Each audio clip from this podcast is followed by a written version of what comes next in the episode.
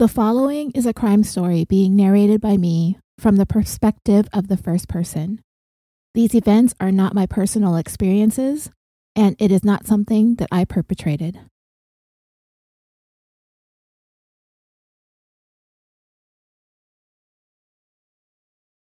There are very few things in life that I ever came to regret.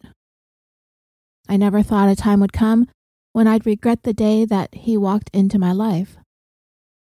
By 1991, I was already divorced with a young son, but I was making a go of it. I had a good job, a really good job with the company that I was with.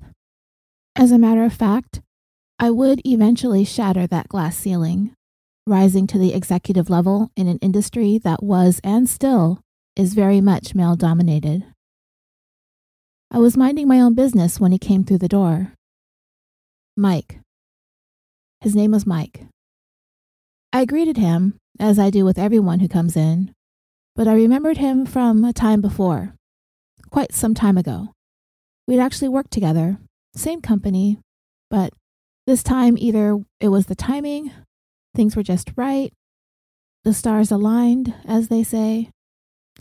And on this particular day, they did.